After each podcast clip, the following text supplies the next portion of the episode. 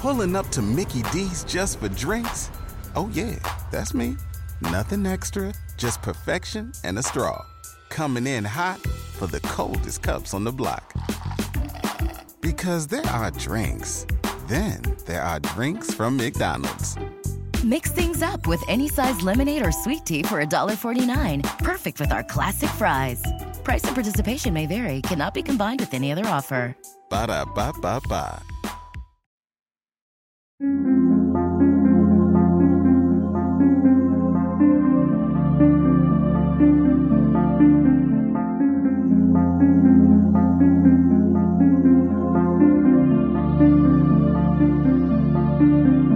History tells the story of the world and of our lives. Sometimes that history goes bump in the night.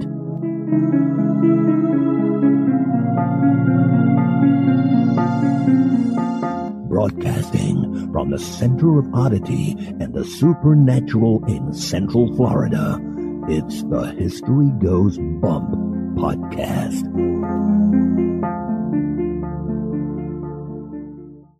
Hello, you spectacular people. Welcome to this 473rd episode of the History Goes Bump podcast Ghost Tours for the Theater of the Mind. I'm your host, Diane. And this is Kelly. Kelly, on this episode, we're going to be going to an Air Force base, Wright Patterson Air Force Base. Lots of hauntings going on here, and there's some UFO history as well. Before we jump into the show, just want to send our thoughts and prayers over to our basically family over there on Hillbilly Horror Stories. For those of you that don't know, over this past week, Jerry Polly's been having some heart issues and was in the hospital. And he even decided to try to join the afterlife for a little bit and coded and had to be brought back with some CPR, but he is recovering. And so we just are putting all of our good thoughts and prayers over in that direction and would love to have you guys join us in doing that. Absolutely. We also want to welcome into the spectacular crew Julie, Haley with an IE, Mindy, Jake, and Steve. Thank you so much for joining our Facebook group. And now this moment in oddity.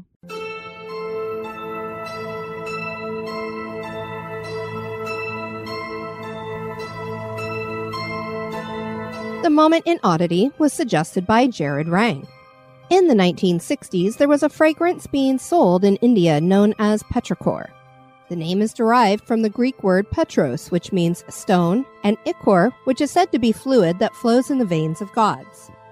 This is described to appeal to people on the most primal level. Although it sounds like it's pheromones, it's quite a bit more interesting than that. This scent is labeled as geosmin. Humans are more sensitive to the scent of geosmin than sharks are to the smell of blood. A shark can smell one particle of blood per billion parts of water, whereas humans can smell geosmin at 5 parts per trillion. This distinctive smell is a blend of scents that occur after a time of drought. There is speculation that plants in arid environments produce an oil that inhibits seed germination during times where water is scarce. These airborne oils combine with other compounds to produce the smell. As a pluviophile, or one who loves rain, I was shocked to discover that the smell of rain, or the smell of geosmin, was more easily detected by the human olfactory sensors versus sharks and their ability to smell blood and water. Regardless of the science behind it, humans being able to detect anything at the ratio of 5 parts per trillion certainly is odd.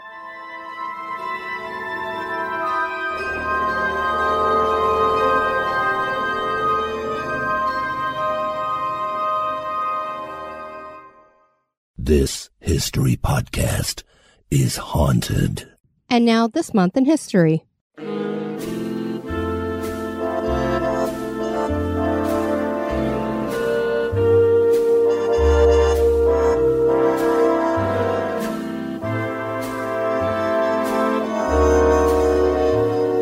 The month of February, on the 6th, in 1788, Massachusetts became the sixth state to ratify the new U.S. Constitution by a vote of 187 to 168. Shortly before this, the Massachusetts Convention met in the Old State House to discuss the matter. At this point, Delaware, Pennsylvania, New Jersey, Georgia, and Connecticut had already ratified the Constitution. Massachusetts had the largest convention of any of the states, and of the 364 delegates, they were nearly evenly divided. Federalists supported the Constitution as written. However, the Anti Federalists believed that a centralized government, as proposed, would give too much power to the elite and end up dissolving the democratic ideals adopted during the Revolution. What ultimately changed during the debate in Boston came when Governor John Hancock proposed that Massachusetts recommend several amendments to the Constitution, including a Bill of Rights. The proposal appealed to many of the Anti Federalists, giving them the ability to voice their concerns. After Revolutionary leader Samuel Adams spoke in favor of Hancock's conciliatory proposition, a sufficient number of delegates changed their positions to approve ratification.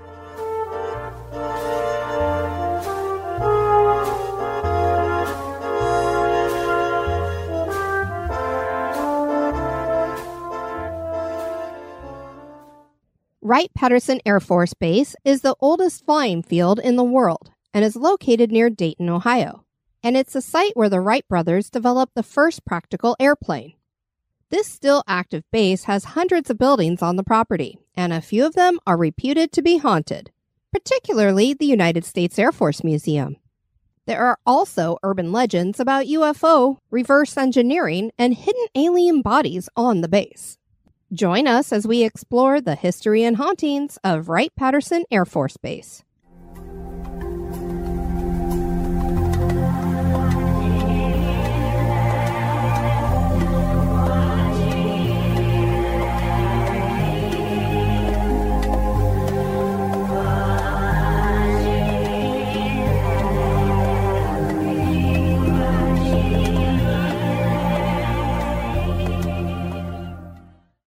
The Wright part of the name and Wright Patterson is for the Wright brothers. The brothers bought Huffman Prairie Field to use as their official test field. In 1904 and 1905, the Wright brothers used Huffman Prairie to develop the Flyer 2 and Flyer 3, making this the site of the world's first successful heavier than air development field. The Flyer 3 was considered the first practical airplane. The Wrights went on to establish a flying school at the field that ran from 1910 to 1916 and they graduated some exemplary individuals, like First Lieutenant Henry Hap Arnold, who became the only five star general in the Air Force. I didn't know that they didn't normally have five star generals in the Air Force, and commanded the U.S. Army Air Forces in World War II. The Hap nickname was short for Happy. There was also aviation pioneer Calbraith Perry Rogers, who made the first transcontinental airplane flight of the U.S. and was the first owner of a private airplane other than the Wrights. He died during an exhibition at the age of 33. The first rated military pilot was First Lieutenant Thomas D. Milling, and he was trained at the school. There was also Walter Brookins, who was the first exhibition pilot and first pilot to reach a one mile altitude. Can you imagine reaching just a one mile altitude and now you're like 30,000 feet in the air? Philip Orrin Parmelee was the first practical military flyer and dropped the first test bomb and became the first commercial pilot by delivering a bolt of silk. He too died during an exhibition at the age of 25. The Wright brothers would sell their flying field to the United States government in 1917. This included Huffman Field, Wright Field, and a nearby field called McCook Field. It's not surprising that the government would look to this spot in Ohio because it was the heart of the aviation community with a huge concentration of expertise in flight engineering and experience. In 1918, the U.S. Army Air Service was established by President Woodrow Wilson, and this was backed by Congress.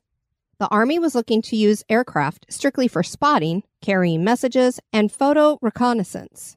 There was no plan to use the air for battle.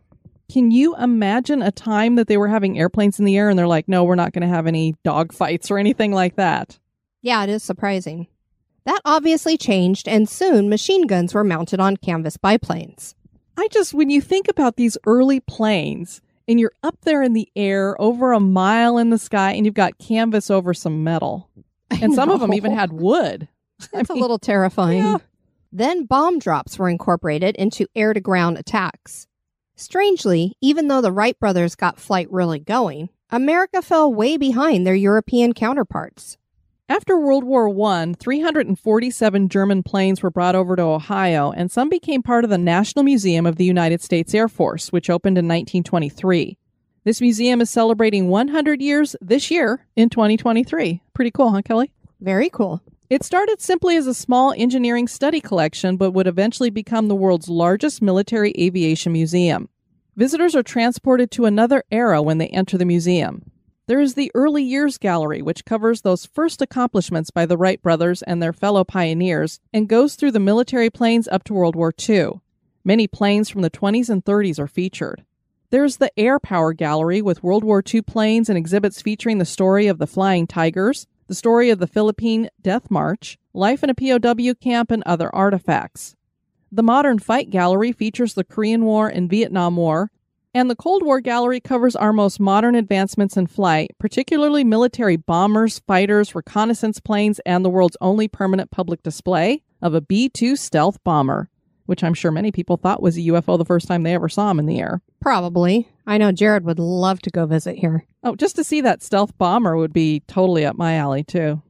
Finally, there's the Space Gallery with Mercury, Gemini, and Apollo spacecraft and a space shuttle exhibit. Now, back to the history of the base.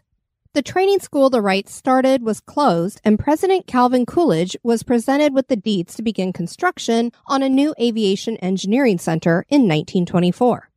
The Fairfield Aviation General Supply Depot was established at Wright Field, which actually only received that official name in honor of the Wright brothers in 1927. Yeah, so when they sold the field initially, they didn't even call it Wright Field. The depot and field were merged as one at this time. There was a part of Wright Field that was east of Huffman Dam, and this was redesignated Patterson Field in honor of Lieutenant Frank Stewart Patterson, who was killed during a test flight in the field in 1918. Building kicked into high gear during World War II, and the 30 buildings that made up Wright Field grew to 300 buildings and covered 2,064 acres. These buildings would provide recreation centers, test facilities, aircraft housing, personnel housing, and administration buildings. The population at the base would grow to 50,000. A hilltop area was acquired in 1943 in order to provide troop housing and services. In 1947, the National Security Act was passed, and this created the Department of the Air Force, officially separating the Army and the Air Force from each other. On September 18, 1947, W. Stuart Symington became Secretary of the Air Force, and on September 26, General Carl A. Spaatz became the USAF's first Chief of Staff. This made Wright Air Force Base the heart of development for the United States Air Force, and with the Cold War getting started, air defense was even more important. Also, at this same time, the base was getting involved in secret operations dealing with extraterrestrial activity. E.T. phone home. yeah, these would have been the guys that would have gone out there with the flashlights looking for him. Project Blue Book got its start here. We'll talk more about this in a moment. In 1948, Wright Air Force Base was officially renamed Wright Patterson Air Force Base. Operations continue today at the base, and it is the center of Air Force engineering, graduate education, and USAF administration and deployment. Ohio is known for its indigenous mounds, and the area near Wright Patterson is no different. The Adena culture left behind prehistoric Indian mounds here. The Wright Patterson Air Force Base mound has been designated as 33GR 31 and sits right on the base. It's an archaeological site that is 8 feet tall and 86 feet in diameter. Pieces of limestone nearby have led researchers to believe that the Adena culture covered the mound with limestone. I find that very interesting. I wonder why they did that. The mounds haven't been excavated, but it is believed that when they are, they will reveal the death customs of the culture. That's what I found when I was researching, but as we know from looking at a lot of these different mounds, they weren't necessarily burial mounds, they were ceremonial and they usually would put temples and things up on the top. So I don't know that that's necessarily the case here. Well, I wonder if they maybe use ground penetrating radar. Maybe, and could see that there were bones, bones. in there, which would be a good indication as to why they haven't excavated because you don't want to disturb them. To add to the mystical energy of the area, this base is no stranger to UFOs and other strange flying phenomenon. As we mentioned, Project Blue Book was headquartered here. This study into UFO activity began with Project Sign, which became Project Grudge in 1949, and finally Project Blue Book in March of 1952. The records from this project have been declassified and are available to see at the National Archives. They describe the collection in this way. The records include approximately 2 cubic feet of unarranged project or administrative files, 37 cubic feet of case files in which individual sightings are arranged chronologically, and three cubic feet of records relating to the Office of Special Investigations, or the OSI, portions of which are arranged chronologically by OSI district and by Overseas Command.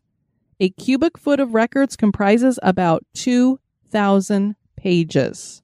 So if you look at like you have 37 cubic feet Anybody of up for some- Anybody up for some good reading? Yeah, that's a lot of pages of individual sightings. The following is a copy of the U.S. Air Force fact sheet distributed by Wright Patterson Air Force Base in January of 1985. On December 17th, 1969, the Secretary of the Air Force announced the termination of Project Blue Book, the Air Force program for the investigation of UFOs. From 1947 to 1969, a total of 12,618 sightings were reported to Project Blue Book. 12,618. And that's in basically a 20 year period. We're not alone. Of the very true. Of those 701 remain unidentified. I find it hard to believe that they did identify nearly 12,000 of them. But that's still very interesting that 701 of them they're like, we don't know what the hell that was. The project was headquartered at Wright Patterson Air Force Base, whose personnel no longer receive, document, or investigate UFO reports. Just drives me crazy after 1969. How much stuff have we had happen since then? The decision to discontinue UFO investigations was based on an evaluation of a report prepared by the University of Colorado entitled Scientific Study of Unidentified Flying Objects, a review of the University of Colorado's report by the National Academy of Sciences. Past UFO studies and Air Force experience investigating UFO reports during the 40s, 50s, and 60s. And I had no idea that this took place at the University of Colorado. I went to the rival school, Colorado State University. So I'd always look over at CU and be like, meh. As a result of these investigations and studies, and experience gained from investigating UFO reports since 1948, the conclusions of Project Blue Book are 1.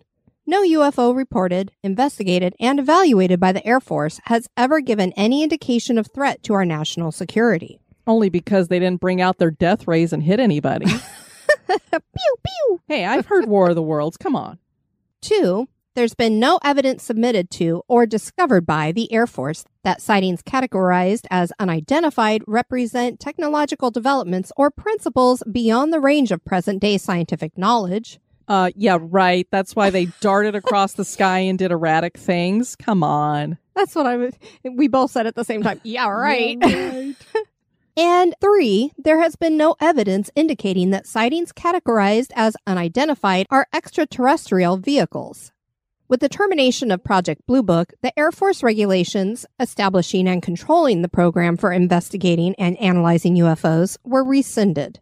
Documentation regarding the former Blue Book investigation has been permanently transferred to the Military Reference Branch, National Archives and Records Administration, Washington, D.C. 20408, and is available for public review and analysis. Since Project Blue Book was closed, nothing has happened to indicate that the Air Force ought to resume investigating UFOs. Really? Shocker. After 1969, not a thing has happened to make us look at anything else as UFOs. I mean, this was written in 1985, but okay. Because of the considerable cost to the Air Force in the past and the tight funding of Air Force needs today, there is no likelihood the Air Force will become involved with UFO investigation again. There are a number of universities and professional scientific organizations such as the American Association for the Advancement of Science, which have considered UFO phenomenon during periodic meetings and seminars. In addition, a list of private organizations interested in aerial phenomenon may be found in Gale's Encyclopedia of Association. Such timely review of the situation by private groups ensures that sound evidence will not be overlooked by the scientific community. Mm-hmm. A person calling the base to report a UFO is advised to contact a private or professional organization as mentioned above, or to contact a local law enforcement agency if the caller feels his or her public safety is endangered. And now a little break for a word about one of our sponsors. As humans, we're naturally driven by the search for better. But when it comes to hiring, the best way to search for a candidate isn't to search at all. Don't search, match with Indeed. When I was looking to hire someone, it was so slow and overwhelming. I wish I had used Indeed. If you need to hire, you need Indeed. Indeed is your matching and hiring platform with over 350 million global monthly visitors, according to Indeed data, and a matching engine that helps you find quality candidates fast. Ditch the busy work. Use Indeed for scheduling, screening, and messaging so you can connect with candidates faster. And Indeed doesn't just help you hire faster. 93% of employers agree Indeed delivers the highest quality matches compared to other job sites, according to a recent Indeed survey. And listeners of this show will get a $75 sponsored job credit to get your jobs more visibility at Indeed.com slash podcast. That's Indeed.com slash podcast. Terms and conditions apply.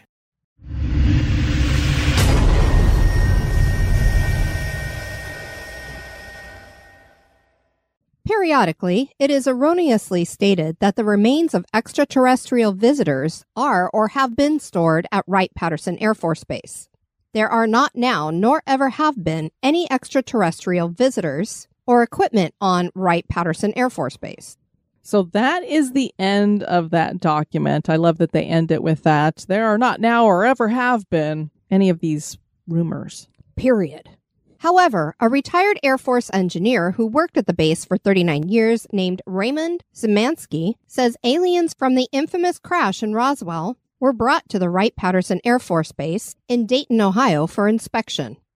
He also claimed that a mentor told him about a system of tunnels that house living and deceased extraterrestrial beings at the base. Rumor claims that Hangar 18 is where all of this material ended up. Another man named Oliver Henderson told his wife that he flew a plane loaded with UFO debris and several small alien bodies from Roswell to Wright Field. And the children of World War II ace Marion Black Mac Magruder said their father told them stories of seeing a live alien at the base in 1947 and that it was a shameful thing that the military destroyed this creature by conducting tests on it. Now, I don't know. Maybe this man, when he got older, was getting a little senile, but it's kind of a weird thing to make up that not only did you see a live alien, but you must have witnessed some tests that were done to it that ended up taking its life. Thou doth protesteth too much. I don't know if any of these people are telling the truth, but there are definitely tunnels at the base because the students there use the tunnels to go to and fro when it's cold out. So there's definitely tunnels. I don't know if there's rooms going off of them that have other little secret rooms where they have alien bodies and such. And now that the Pentagon is admitting that UFOs are a real thing, this letter from 1985 and findings from the project just scream Cover up. In a 1988 interview, Senator Barry Goldwater claimed he had asked General Curtis LeMay for access to a secret UFO room at Wright Patterson Air Force Base. And an angry LeMay said, Not only can't you get into it, but don't you ever mention it to me again. Got some hackles up there. A little bit. Why are you so angry about it if there's nothing going on? So clearly the base has connections to UFOs. But what about other unexplained phenomenon, specifically ghosts? There are apparently several buildings that reputedly have hauntings going on inside them. Disembodied footsteps, weird sounds, flickering lights, and apparitions have been reported in many buildings. Kelly, why don't we start with Building 70? Building 70 is a large World War II era warehouse that currently houses the tax center. There are claims that an old woman haunts the building, and the sounds of crates being dragged is heard. Rachel Castle worked as a public affairs specialist in Building 70, and in 2008, she told Stars and Stripes about a harrowing experience she had. A woman was standing behind her office door on a cold December night. She said of the woman, She reminded me of the way my grandmother would look when she used to go to work. She wasn't fat, not thin, just average weight. She had on a white shirt with a ruffle or bow hanging down the neck, and a blue polyester vest or dress. Nothing strange about that, except that Castle had just locked up for the night and no one else had been in the building. She continued, She was three dimensional, but the best way I can describe it was she looked like a mannequin, almost waxy. It was just so weird. It scared me. I've never seen anyone like that. Castle was in her car getting ready to leave when she saw the woman, and she stared at her for several minutes before driving off. One woman, whom she called Val, had told her she had heard someone call out her full first name, which no one calls her. There was no one near her, and then the printer started and printed out something from a computer in another office that wasn't physically networked into the machine. That's unusual. Just slightly. Then Val walked past a television she had turned off earlier and it suddenly blinked on. Something was really trying to bother her. And I mean, it knew her name was Valerie. These experiences and some of the other ones got the base to call ghost hunters of all things back in 2008 to come out and investigate. And as far as I know, they're the only major paranormal investigators that have been out here. On the second night of their investigation, the ghost hunters investigated Building 70. Jason and Grant started an EVP session, and during that, Jason saw a black shadow obscuring a light, and then Grant saw it from a different angle. They also heard disembodied footsteps and some tapping. Jason asked for two taps if the spirit wanted them to leave, and there were two taps.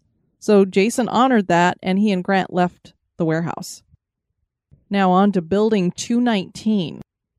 And this is a former World War II era hospital with a basement morgue and a former pediatric clinic that now houses offices and reputedly has a little boy haunting it. People who have seen him claim that he is blond and around 10 years old. This is considered the most active building on the property, but the museum probably gives it a good run for its money. Castle had heard from 14 other Air Force and civilian workers who had experienced unexplained activity in the building. A member of the base's Judge Advocate Corps told her that during a meeting of five JAG officers in a basement room, the sounds of a loud and disruptive child were heard. There was laughing, running, and playing. This official, of course, thought that there was a real child running around, so he angrily asked one of the JAG officers to go settle the child. The officer looked everywhere for the kid and couldn't find him. He asked a few people if they had seen a child, and nobody had. They hadn't even heard a child. That's interesting because you've got a whole room full of JAG officers who are not going to be wont to hearing things, and they're all hearing this kid running around. So it was multiple people experiencing. I love when experiences have multiple witnesses because then it's really hard to put them aside. A janitor had a terrifying experience up on the third floor one night. He was going about his cleaning regimen and had opened all the doors to make access easier for himself. He was emptying trash cans when he heard all the doors slam shut at the same time, which is completely physically impossible. All the windows were closed, so this wasn't some breeze that had blown through and caused the doors to close. And even if there had been a breeze that was blowing through, you'd have to have had the windows in each office open and the wind blowing at just the right angle at the right time for all the doors to close at the same time. Just this is never going to happen. The janitor ran out of the building and they had a hard time finding any cleaning staff that would work in the building at night. This incident could have been caused by other spirits in the building. Some people claim to have seen the shadow figures of older people and sometimes even a mist. One of these spirits has been named Henry after a doctor who's rumored to have committed suicide in the building. I couldn't find any fact behind that for sure. So apparently, Building 219 has a little boy that likes to run around and maybe some other spirits as well. Next, we have the Arnold House, which is the oldest structure on the property and had been a family farm in 1840. This had been owned by Hap Arnold and is today a museum. The faint sound of children laughing is heard here, and disembodied footsteps are heard going up and down the stairs. People claim that there are up to five spirits in this house. One of those spirits is thought to be Hap himself. The Ghost Hunters team investigated the Arnold house on the first night of their investigation, and they got spikes on the EMF meters, and they heard strange sounds coming from the bathroom. I mean, they might have had tacos for dinner, but I was going to make a joke along the same lines. I would have said burritos, however, uh, yeah, I guess it just depends. or whatever. baked beans, musical fruit. We're such 13 year old boys. I know. Certainly don't want those phantom scents coming along. Oh, Lordy. It's a demon. No, it's just the burrito I had for dinner. Oh. This is actually something that has been reported by several people. Jason asked the spirit to communicate by knocking, and he received answers to his questions in this way. It was revealed that there were five ghosts in the house. In another room, Jason did the flashlight experiment, and the flashlight did turn on. Kristen and Kris Williams did an EVP session in the dining room, and they caught a little girl's laugh. And then there's the United States Air Force Museum. This really seems to be the most haunted building on the property, and for good reason, because it has so many artifacts and aircraft that saw war and death. One of these was the Hopalong, which was a medevac helicopter Sikorsky UH 19B that evacuated troops during the Korean and Vietnam Wars. A pilot was killed at the controls, and his blood Kelly still stains the seat. Wow.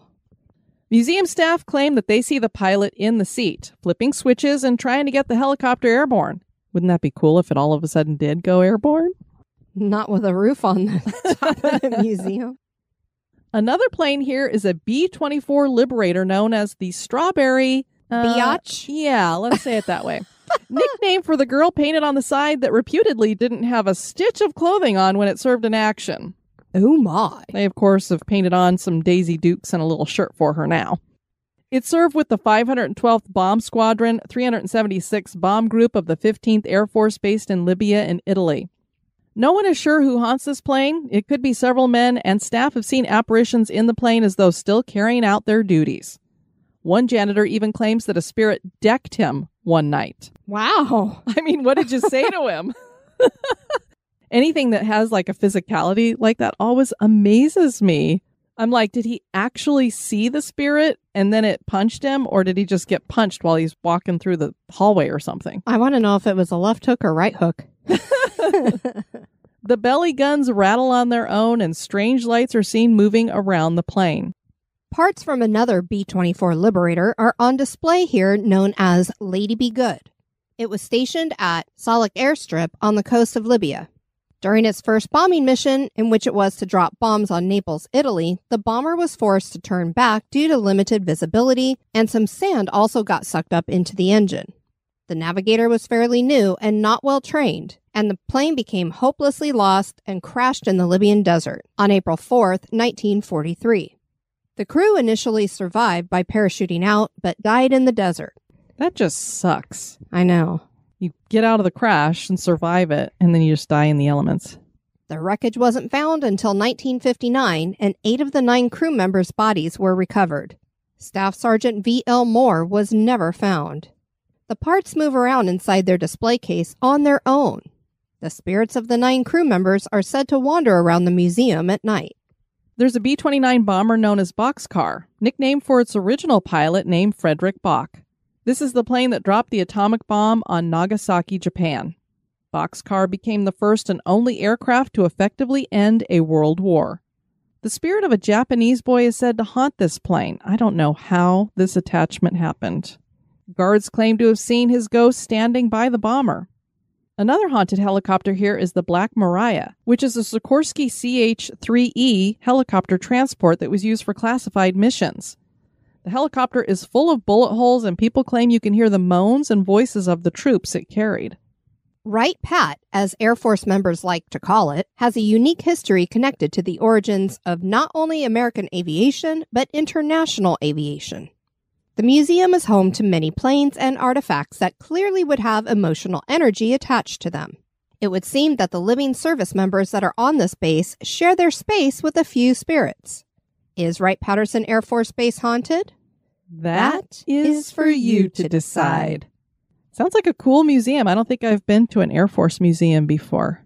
That's just completely Air Force. I've been to March Air Force Base Museum Okay. In California years and years and years ago. But yeah, that's the only one I've been to. Yeah, I've been to a lot of military museums that have a lot of planes in them and stuff, but nothing that's completely dedicated right to them. We'd love to have you guys check out our website at historygoesbump.com. And if you'd like to send us some feedback, you can do that at historygoesbump at gmail.com or at any of our various social media. We're on everything. Just look up History Goes Bump. We did get a message over on Instagram from Dalton. We did an episode on the old slave house back in 2018, and Kelly, over on YouTube, I think that is our most commented on video. People are just fascinated by this home, and that's what Dalton was talking to us about. I know it's an episode from forever ago. Old slave house from 2018 used to live right by there. He owned an old salt well not too far south of there. The wood is still there, and the grounds are very creepy and eerie at night. I know people that have lived by there their whole life. They won't go down that road at night. It's an old country road. Next time I go down there, I'll send you pictures of the old salt well. So I said, Yes, please do. And he said, It's usually flooded this time of year, but if you guys like hiking and things, it's a great area to see. The only bad thing is you can't get to the house anymore. So I guess that you can't Huh. tour it anymore or anything like that, which is a bummer because it's got a history that people should definitely know more about. Right. Thanks so much for sharing that, Dalton. And yeah, we're looking forward to seeing some pictures when you get the opportunity. We got a message from Brandy over on Patreon. She just was, you know, saying I started sponsoring you guys last month. And she was just letting us know that she had started listening about a year ago and still has a lot of episodes she needs to catch up on. And she just appreciates how we honor the history of places. She says, Of course, I'm here for the ghost stories, but like how you acknowledge information that may just be lore and not fact. We drive with her, craft with her, and wash dishes with her. We do a lot of work.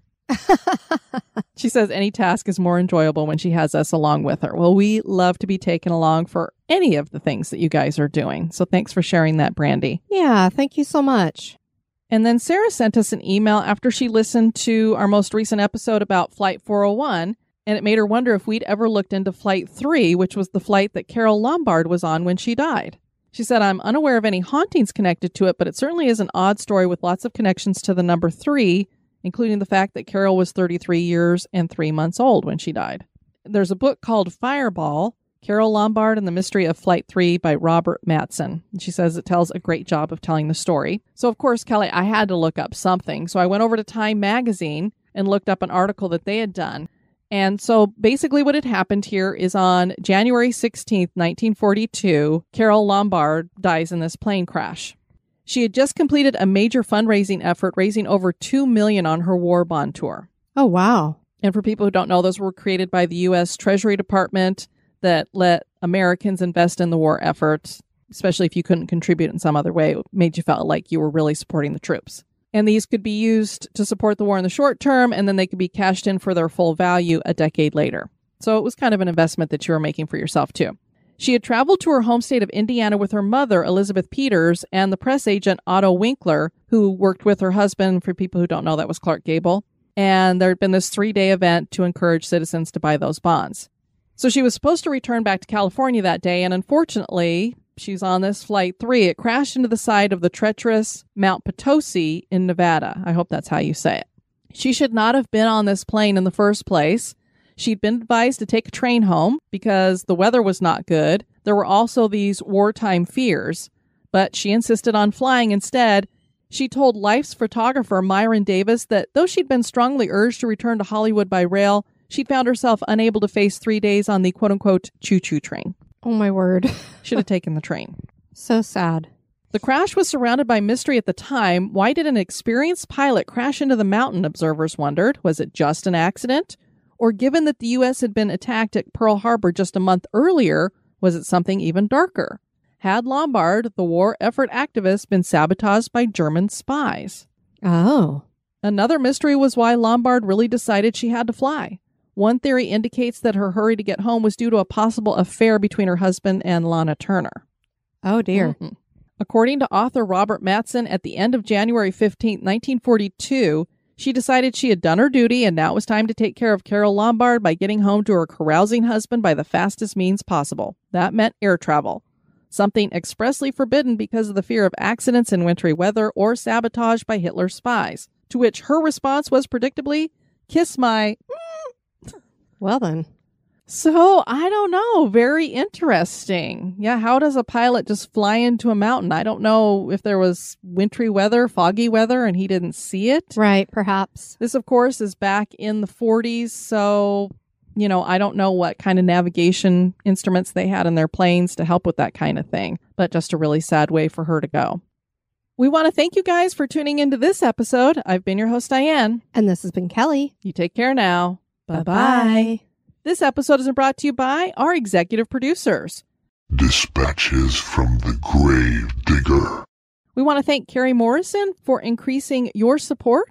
We're going to be having more move you into a garden crypt. And in three months, you'll have your HGB mug on its way.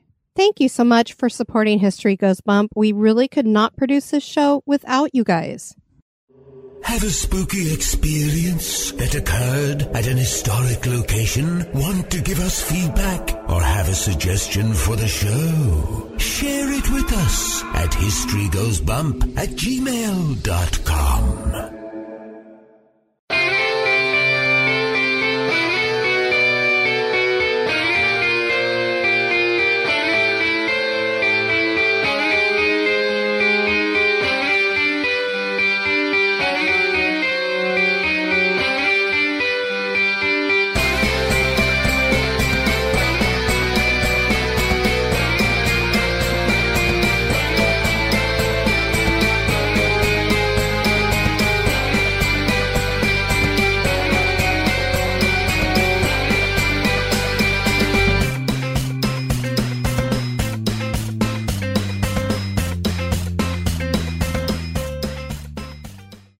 Regardless of the science behind it, humans being able to detect. In the month of February, on the 6th, in 1788, Massachusetts became the sixth state to ratify the New U. New U. The new, new, new, new, New U, U, U. It's a new you in the new year. Oh my word. Wright Patterson Air Force Base is based. Based. It's based in. I'm gonna baste it. Get out my turkey baster. Great. Are we going to be eating planes? Crunchy little munchies, yeah. I might get some metal in my teeth. Kelly, you're not supposed to eat heavy metals. As a matter of fact, I'm getting ready to detox my heavy metals. Well, you know, go big or go home. Start it off right. There are all golly marbles in my mouth.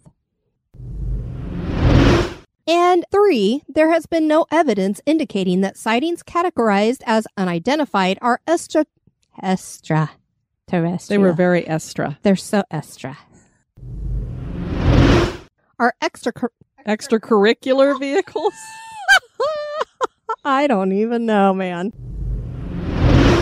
Told his wife that he flew a plane loaded with UFO debris and several small alien bodies from Roswell, Roswell. Roswell? Well, well, well. I do declare.